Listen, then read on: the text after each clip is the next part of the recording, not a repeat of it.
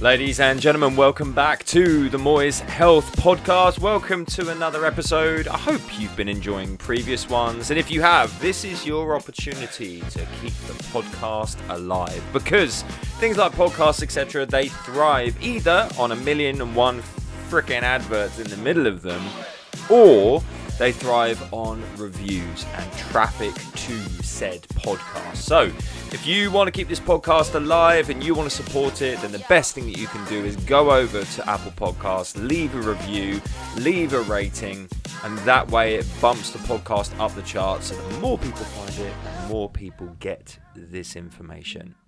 And so, without further ado, let's get into today's episode.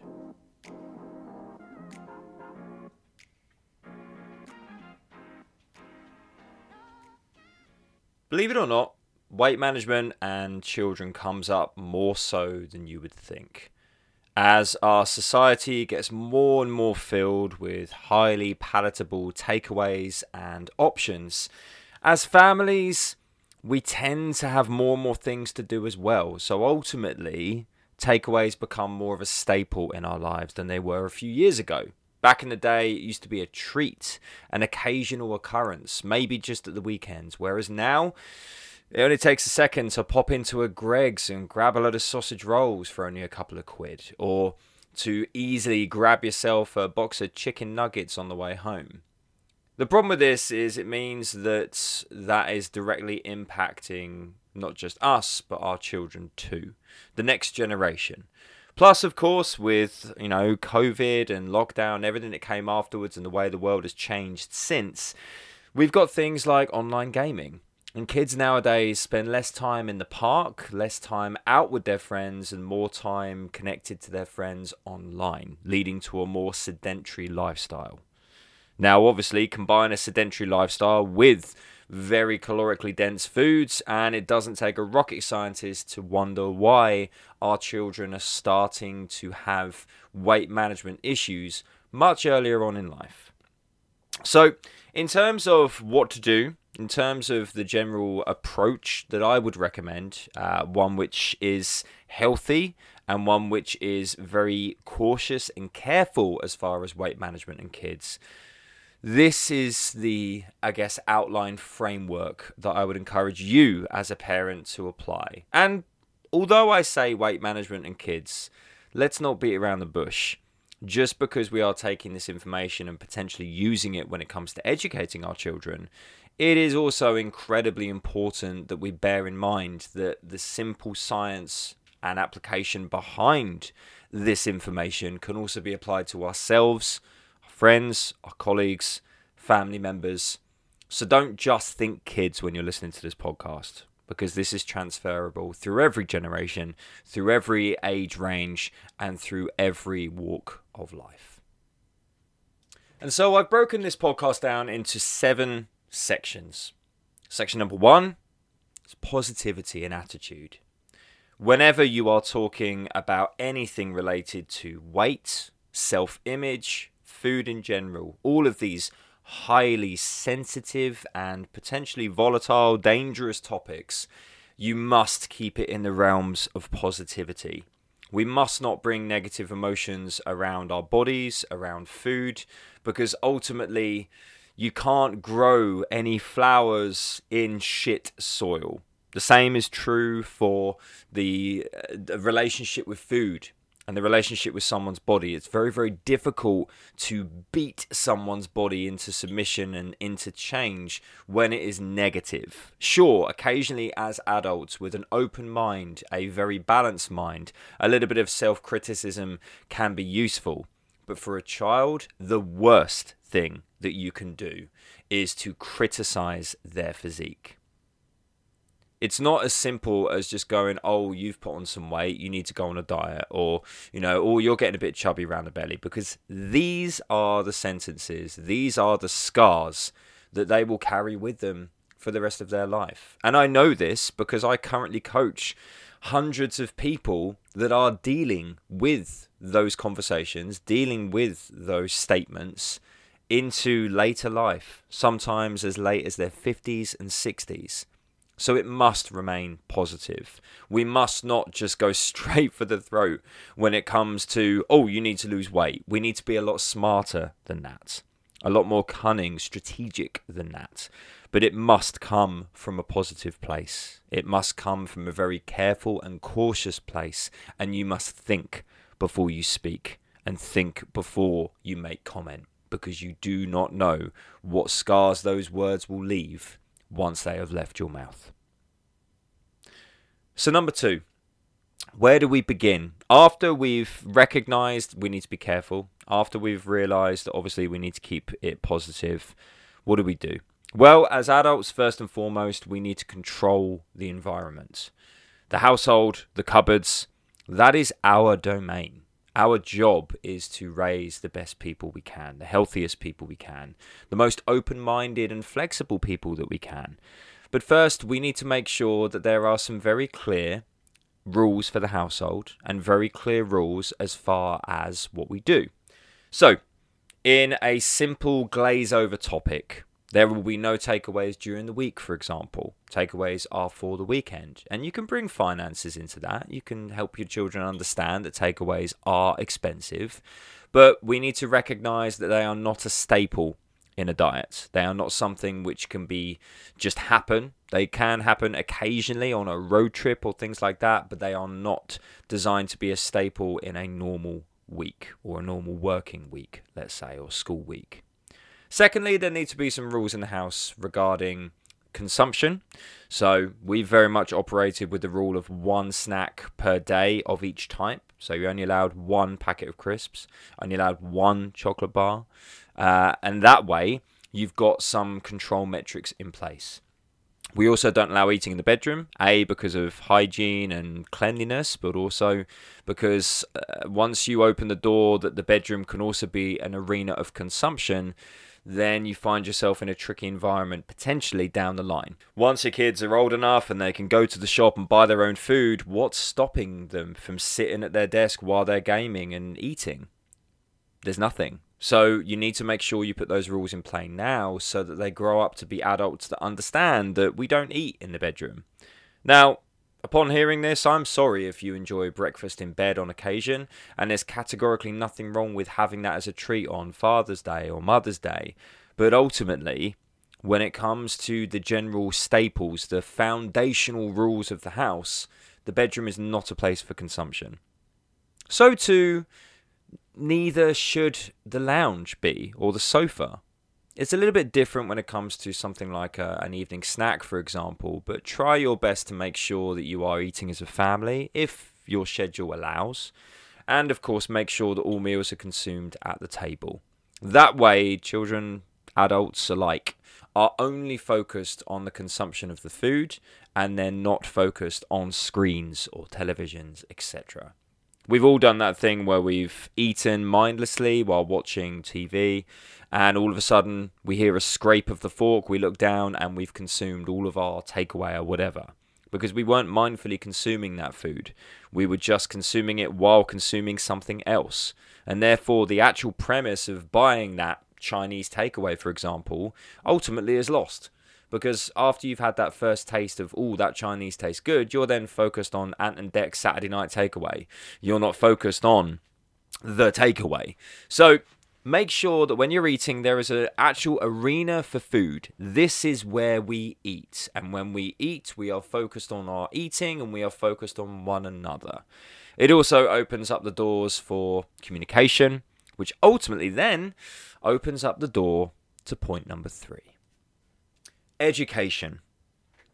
As much as I appreciate our school system, I do believe there are fundamental flaws from a nutritional education perspective. Quite often, I'll get my trio say to me, Daddy, is that healthy? And the problem is, when you are talking about health, there are many factions of health. Let me give you an example. Something like a burger could be considered unhealthy. Why? Because it's not necessarily that rich in nutrients. It's high in saturated fat, it's high in salt, and it's also potentially very calorific. Therefore, if you were to class a burger on those merits alone, you would go it's unhealthy. Therefore, if my triplets asked me and said, Daddy, are burgers healthy? it would be very easy for me to say, No, darling, they're not. But actually, that's not strictly true. In 2023, we live in an environment where, as I said at the beginning of this podcast, highly palatable foods, fast foods, and more calorically dense, nutrient light foods are more readily available and sadly, in some cases, cheaper to buy than good, nutritious foods. These foods are a staple of our lives, categorically. And it's the reason why I take the approach I do with my coaching, because ultimately these foods aren't going anywhere. So instead of cutting them out and shutting your eyes to what's going on in the world, it makes far more sense to go, yep, they taste good, have them as part of your diet, but let's put some balance in place. So, to go back to the question, are burgers healthy? Yes and no. From a physical perspective, you wouldn't want to consume too many of them. But when you consume a burger, you enjoy the taste of it. Therefore, that enjoyment, that part of being human, is being satiated. And it's not just about physical health, but it's about mental health. Let me take this to the extremes. Imagine if you only had chicken breast, rice, and broccoli, and that was your only meals. You wouldn't be particularly healthy from a mental perspective. Firstly, there was a study done on two groups. One had flexible dieting as their uh, their staple, where they could basically consume whatever they want as long as it was sufficient to their calories. The other had the traditional bodybuilder staple of chicken, rice, broccoli, fish, etc. What they found, in spite of the fact that on paper people thought that the bodybuilder diet was more healthy because they were getting their vegetable, I, I say S plural, but ultimately broccoli one they were, you know, they were getting plenty of protein. They were relatively nutrient dense foods. The problem with the staple bodybuilder diet was it wasn't very flexible. And our nutrients come from consuming a variety of foods. And that's not just a variety of healthy foods, that's a variety of all foods, because every food has something to offer us. There is no good, there is no bad. Depends on the goal and also depends on how we live our life. If the goal is purely maintaining our weight and looking after ourselves, then it doesn't take a rocket scientist to figure out that we probably need to make sure that we're not consuming too many of the calorically dense foods, too many foods high in saturated fat, too many foods high in salt, for example.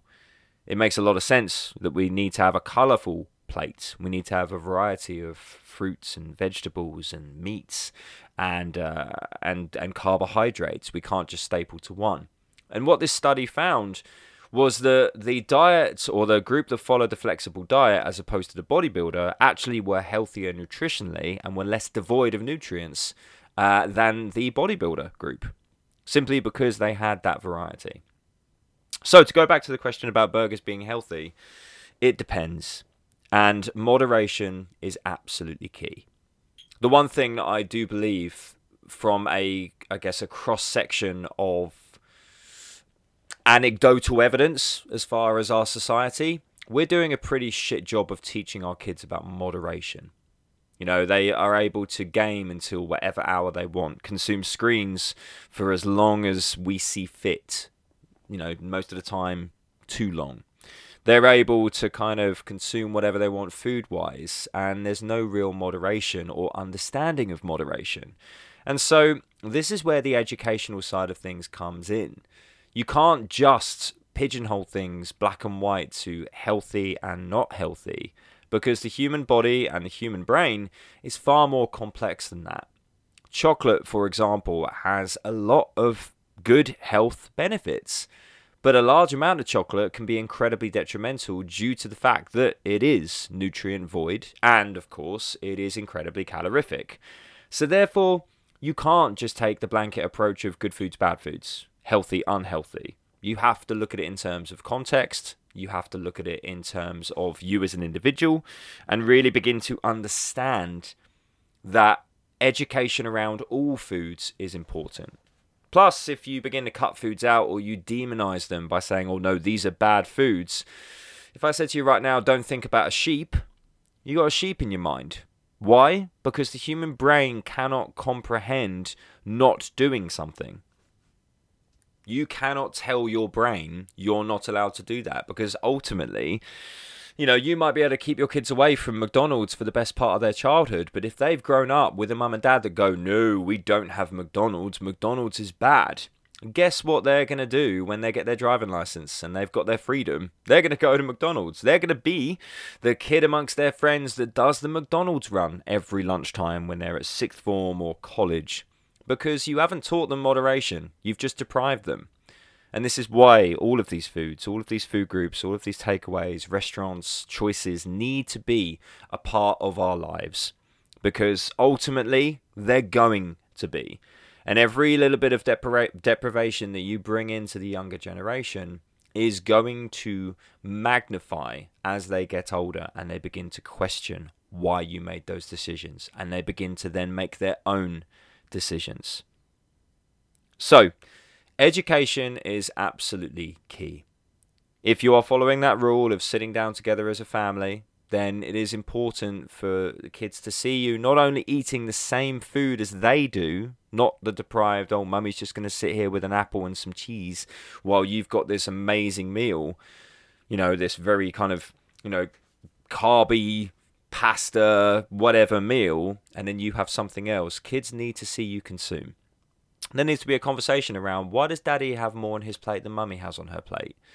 And therefore, men require more calories. It's not a 2023 gender thing, it's a scientific, factual thing. Men have faster metabolisms, men have more muscle, and therefore, by default, men in a normal circumstance require more calories. Therefore, that's why daddy has a bigger plate than mummy. Why does mummy have a bigger plate than the kids? Well, kids don't require as many calories. What is a calorie? Well, a calorie is simply a unit of energy. That's how you get your energy from food. All food contains calories. Some food has lots and lots of calories in it and is very, very small, like chocolate. Some food has not many calories in it and actually is, is really, really big and your body consumes these foods differently and they are used for different jobs. A calorie is also made up of different macronutrients, so carbohydrates, protein, and fats. They each have a purpose in looking after your body. Again, these are the things that you as an adult, you as a parent, should be educating yourself on first so that you can then have that open discussion with your children. Do not shy away from it. And if you want some more help with this, then by all means go over to the Fat Loss 101 podcast. Again, I know it says fat loss in the title, but ultimately all of the information or the simple information you need around nutrition is within that podcast. Plus, as always, if you'd like some further help, I do coach for a living. And like I said, that can really pay dividends as far as further education to your next generation as well. So, the open conversation around food, around what food is, what's within food, where food comes from. Now, of course, you don't need to talk about all of the stuff that goes on as far as how that animal gets turned into the bacon, the pork chops, the beef, etc. But obviously, it is important to understand where that food comes from in a simple term. Variety is also key. I spoke about this earlier in terms of the flexible dieting group versus the bodybuilding group, but also if you raise your kids on a broad spectrum of foods, then ultimately they're not going to be as fussy eaters as they grow up. They're going to appreciate foods, they're going to appreciate what different foods can bring to them, and it's also the opportunity to link the things that they are doing with the foods that they're consuming. If you have a footballer, if you've got a gymnast, if you've got a dancer, their bodies get broken down through all that physical exercise. Therefore, turning the conversation towards protein and why protein is important and why vitamins are important. Sleep can also come into this conversation. Sleep is important for your recovery. Protein gets consumed, broken down into amino acids, which are effectively the cement that repairs your muscles from the damage that you put them through and therefore you need your sleep because that's the time that all of the workmen in your body go to work using those amino acids. Again, how you structure this within your household, within your family, is completely up to you. I'm just here to give you some advice, some frameworks, some talking points to open up the door to that conversation. And speaking of that conversation, not only was I asked uh, by one of my trio, are burgers healthy? But I get questioned a lot in terms of are bananas healthy? Are apples healthy? Is lettuce healthy? And the answer to that question is well, it depends. Because a lettuce, for example, is not going to satiate you and it's not really going to provide the energy you need to run around. But it is going to provide the vitamins and minerals you need to be healthy, to make sure your eyesight is good, to make sure that you know your fingernails grow and to ensure that you are healthy and you can go to the toilet without being in pain fiber etc are bananas healthy? Well, at times, yes. It's probably not a good idea to have a banana just before you go to bed because bananas do have sugar in them. But bananas also have potassium and can be great for your performance when you are playing your football, etc. So they can be great to boost your energy before you go and play your games or do your, uh, you know, do your sports or do your kind of your dancing. However, it's probably not the best idea to have a banana for dinner because banana doesn't have a lot of protein in. And those meals are all about recovery. So a banana is great in terms of going and doing the action, but it's not so good as far as recovering from the action. So that opens then the door to the conversation between why different foods are needed for doing the thing and recovering from the thing the conversation around the importance of both on and off, not just about go, go, go, but also recover as well. Because sometimes when we've got a, a, concern around one of our children and their weight or their health, we can easily be, come on, get up, you got to go, you got to go. And the conversation is always about what should they do? What should you go? And it's always about attack and it's never about recovery. The best militaries in the world know that you can't just battle, battle, battle. There has to be lulls, there has to be opportunities for recovery. You've got to make sure you can keep going. It's about longevity. And so the conversation there needs to be about the importance of a lazy Sunday, about the importance of having a lion and, you know, having a little bit of a sleep, etc. And of course the importance of unwinding and it's important for them with all of the hard work they do with their studies it is important for them to jump on their games and just disconnect from the world. To go and just be at peace in terms of playing their games and enjoying just taking themselves away from you know the thoughts of socials and school and things. Go and lose yourself in some online gaming for a little bit. But moderation there is absolutely key and so that brings me quite nicely on to point number four, which is questions. I know we've touched on a few of those already, but let's get a little bit more specific. Let's say that you have a child which you're concerned about their weight, or, you know, worse still, you've got a child which is maybe picked up on a few things, social pressures have started to come into play, and they have started being really cautious about their consumption. They're off their food and they're talking a lot more about losing weight, etc. How should you then approach that? Well, transparency and communication is absolutely key. Before you go in like a bull in a china shop with a solution, first you need to listen. Just ask the question why do you feel that way? Why do you feel like you can't consume that? Why do you feel like food is the problem? Why do you feel like you need to do these things? And why do you feel that way about your body? You don't need to then hear their response and immediately reply with a solution. Just open your ears and close your mouth. I was told many years ago, and I've used it many times with my kids you got two ears and you got one mouth. Use them in that ratio. Do far more listening than you do talking. Because coming up with a strategy, coming up with a plan within the conversation is a stupid thing to do. The best thing that you can do is just listen. Just listen to what they're saying, take some mental notes, and then go, okay, thank you for, for sharing that with me. We'll talk about this again. You don't need to jump on the problem immediately. And nine times out of ten, if you do, you're not going to find the right solution. So just listen, take the information, go away, and formulate a very strategic, healthy, and gentle approach to make sure that your child has a decent relationship with food. Because there is categorically no reason why any child, or any adult for that fucking matter, but child in particular, should be dieting.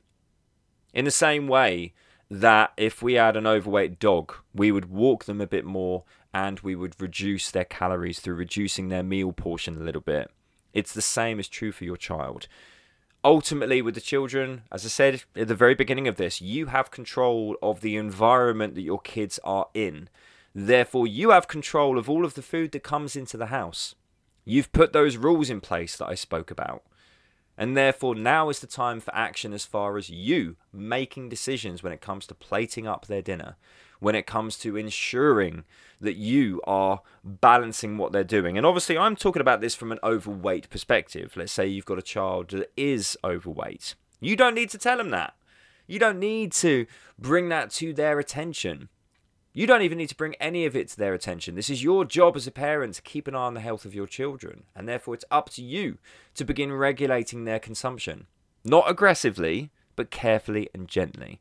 We're playing the long game here, folks. Don't try and achieve it in the space of a month. So you can control the calories that they're consuming.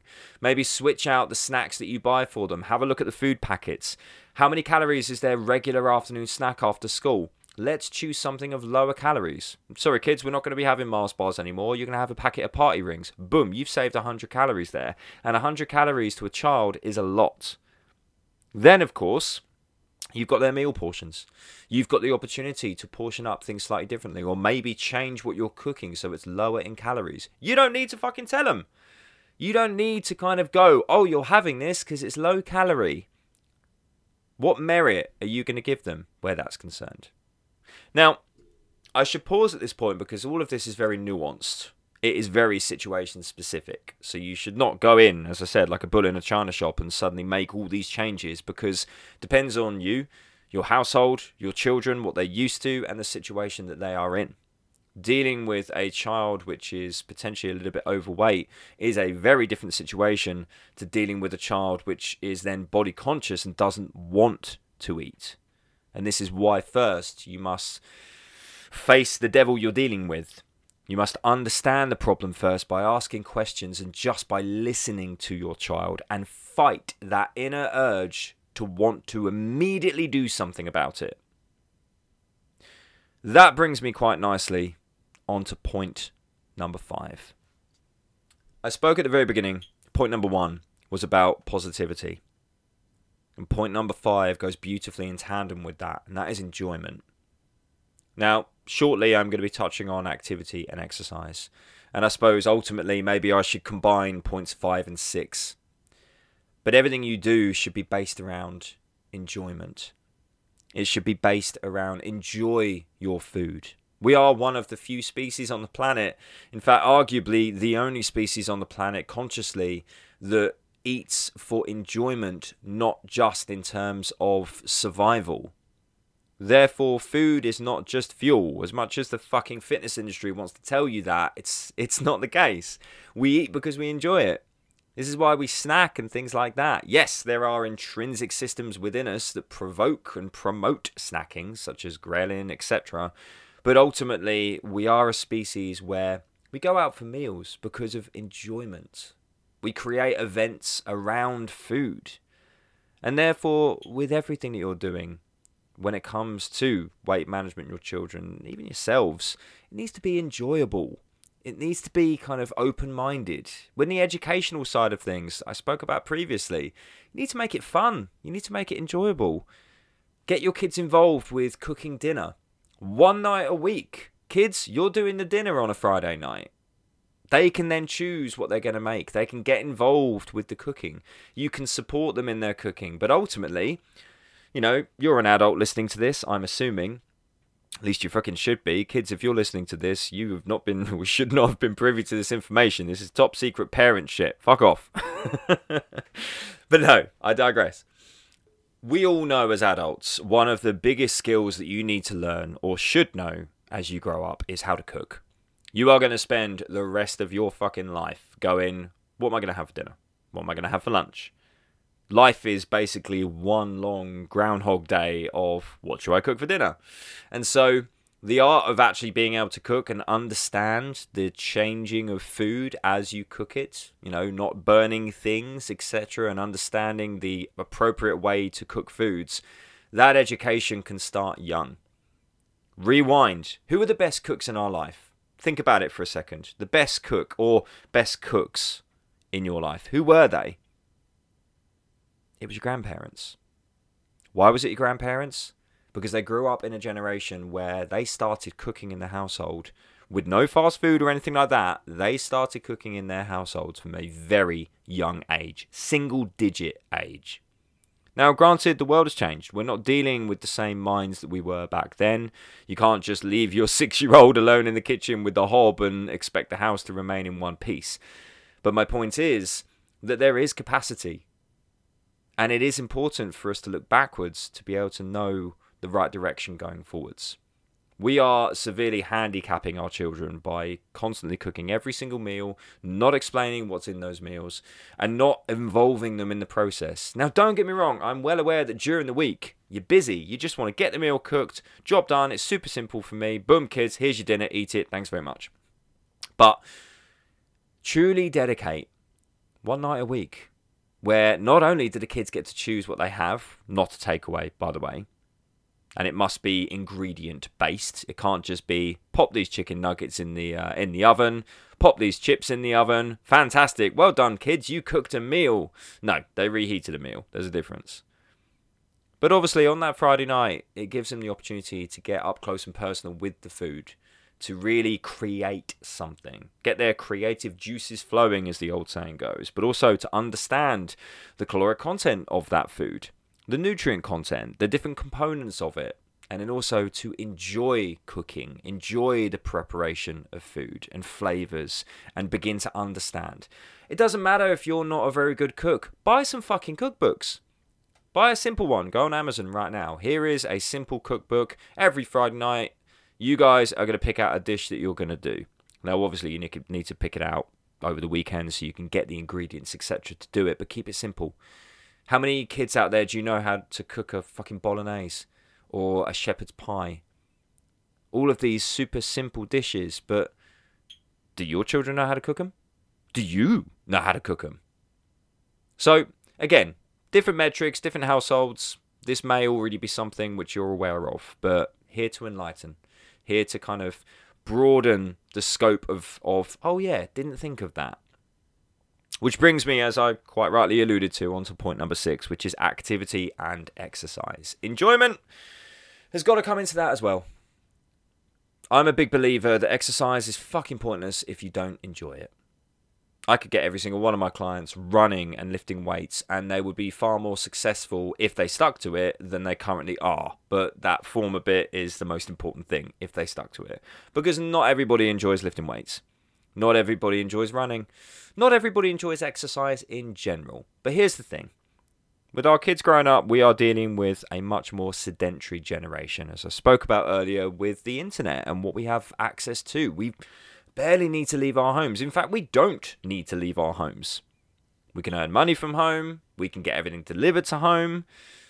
Literally, there has never been more of a lifestyle setup that means leaving home is ultimately, in a lot of cases, not necessary.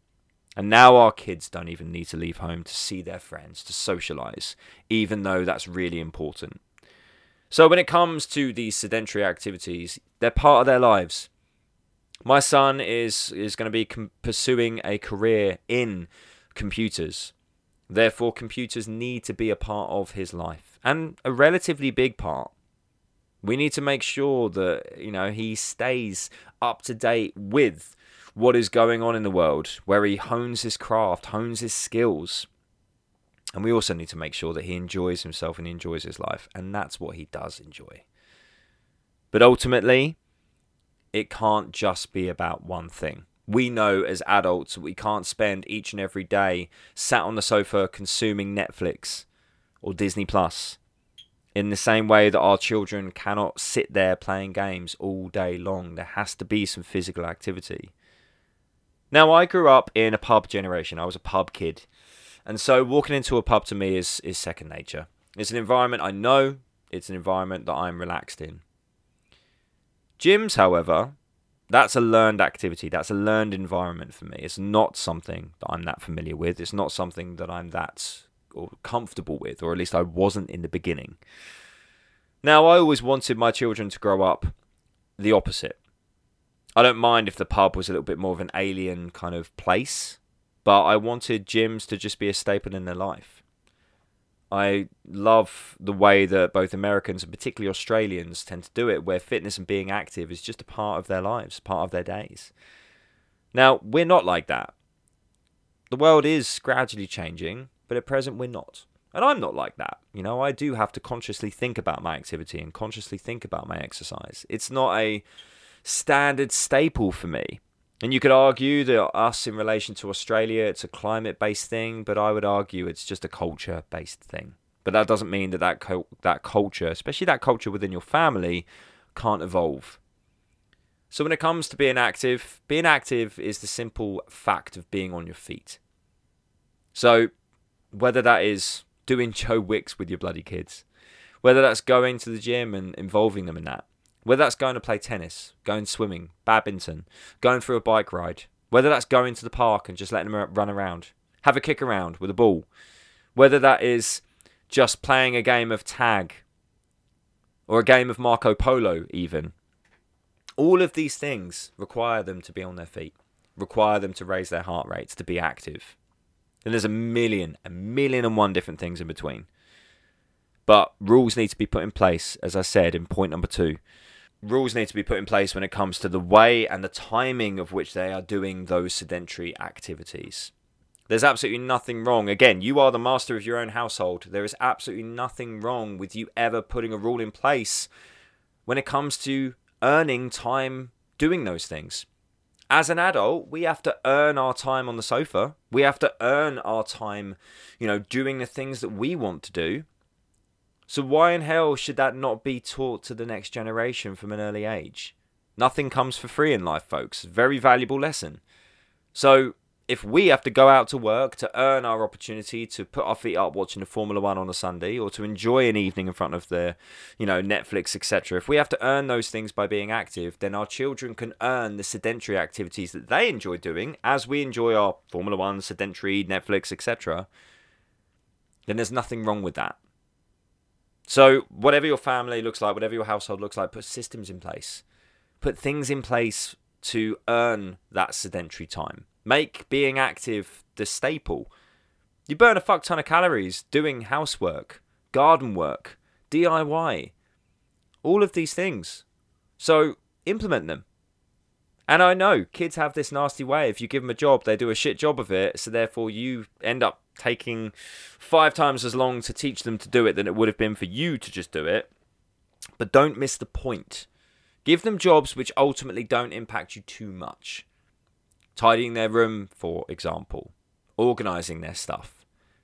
Kids have a nasty habit, as you know, of trashing places and then just leaving them. But tidying up, being active is another way of being active. And when it comes to activity, that is a very different animal than exercise. They are two separate things. The most important thing when it comes to your child being fit, controlling their their weight autonomously, of course, and having a good quality of life is being active in day to day life. The movement that we don't even think about, being on our feet. Exercise is a very formal, a very conscious thing. We are going for a walk, we are going for a bike ride, we are going to play football, etc. But general activity around the home, housework, tidying up, garden work, etc., all of these things are incredibly important because, as I spoke about in the Fat Loss 101 podcast, the majority of your caloric burn comes from day to day lifestyle activity and not from exercise. But as I said in point number five, enjoyment has to be absolutely key. You must not force them, and you certainly must not use terminology like, come on, we're going to go for a bike ride so we don't gain weight. Doesn't work like that. Those that do the best job of maintaining their weight without really thinking about it have structure in their lives, structure surrounding their meals, structure surrounding their nutrition and their choices, structure surrounding their socializing and their takeaways, structure surrounding their days and activity. Some have rules in place. The television doesn't go on until 7 pm because there's shit to do before then. Why would I sit down and consume somebody else's stuff? My granddad used to have that rule. It would drive me nuts as a kid, but actually, I'd go over his house and he would not allow the TV to be on until we got home from work because during the day was a time to be productive. There's some lessons there. And finally, we reach point number seven in the longest podcast I've ever done, but hopefully you guys are appreciating this one. Double the length so far of the normal podcast, so we'll count this as two episodes, yeah? None of this works unless you're consistent. None of this works unless you keep doing it. Unless the conversation remains the same. The attitude remains the same. You can't say that a burger is unhealthy one day and then the next day go, well, actually, it's a bit more nuanced than that. Purely because on that second day, you weren't feeling quite as dismissive or quite as lazy. You weren't quite as distracted. Same thing goes for the rules around being sedentary. If you're inconsistent, kids will find a loophole. They always do. And believe me, they've got a great memory of citing times when they didn't have to do the activity to get the gaming, etc. Trust me, when kids want to, they're like fucking lawyers. They will bloody refer to well, actually, I'll take your mind back to the 25th of June 2018, when actually that was a particular time that I didn't have to hoover the house before I could go and play gaming. So ultimately, a precedent has been set. Lawyers in training, I tell you. But consistency is is is absolutely key. Every Friday night happens without fail. All of these rules, you know, point number two I spoke about happens without fail. And, you know, obviously it goes without saying if it is you and your partner or other people in the household, other adults that are contributing to the parenting, that includes the nans, by the way. You go off that go off to their houses and things like that. They've got to sing from the same hymn sheet. Now, nans will never completely sing from the same hymn sheet because, as we all know, nans are a law unto themselves. But having that conversation with them, explaining to them the importance of what you're doing, and that they don't need to agree because again when you're dealing with nans you're dealing with a different generation a different level of understanding but they don't need to agree with you but they need to trust you and they need to understand that they are your rules as the parents of those children but as i mentioned at the beginning of this podcast all of this information isn't just about our children it's about you the buck stops and it starts with you the people that you produce, who they grow up to be, is a direct reflection on you. And the consistency and the foundation that you lay as a parent, they will evolve their own personalities. They will evolve their own approach towards this.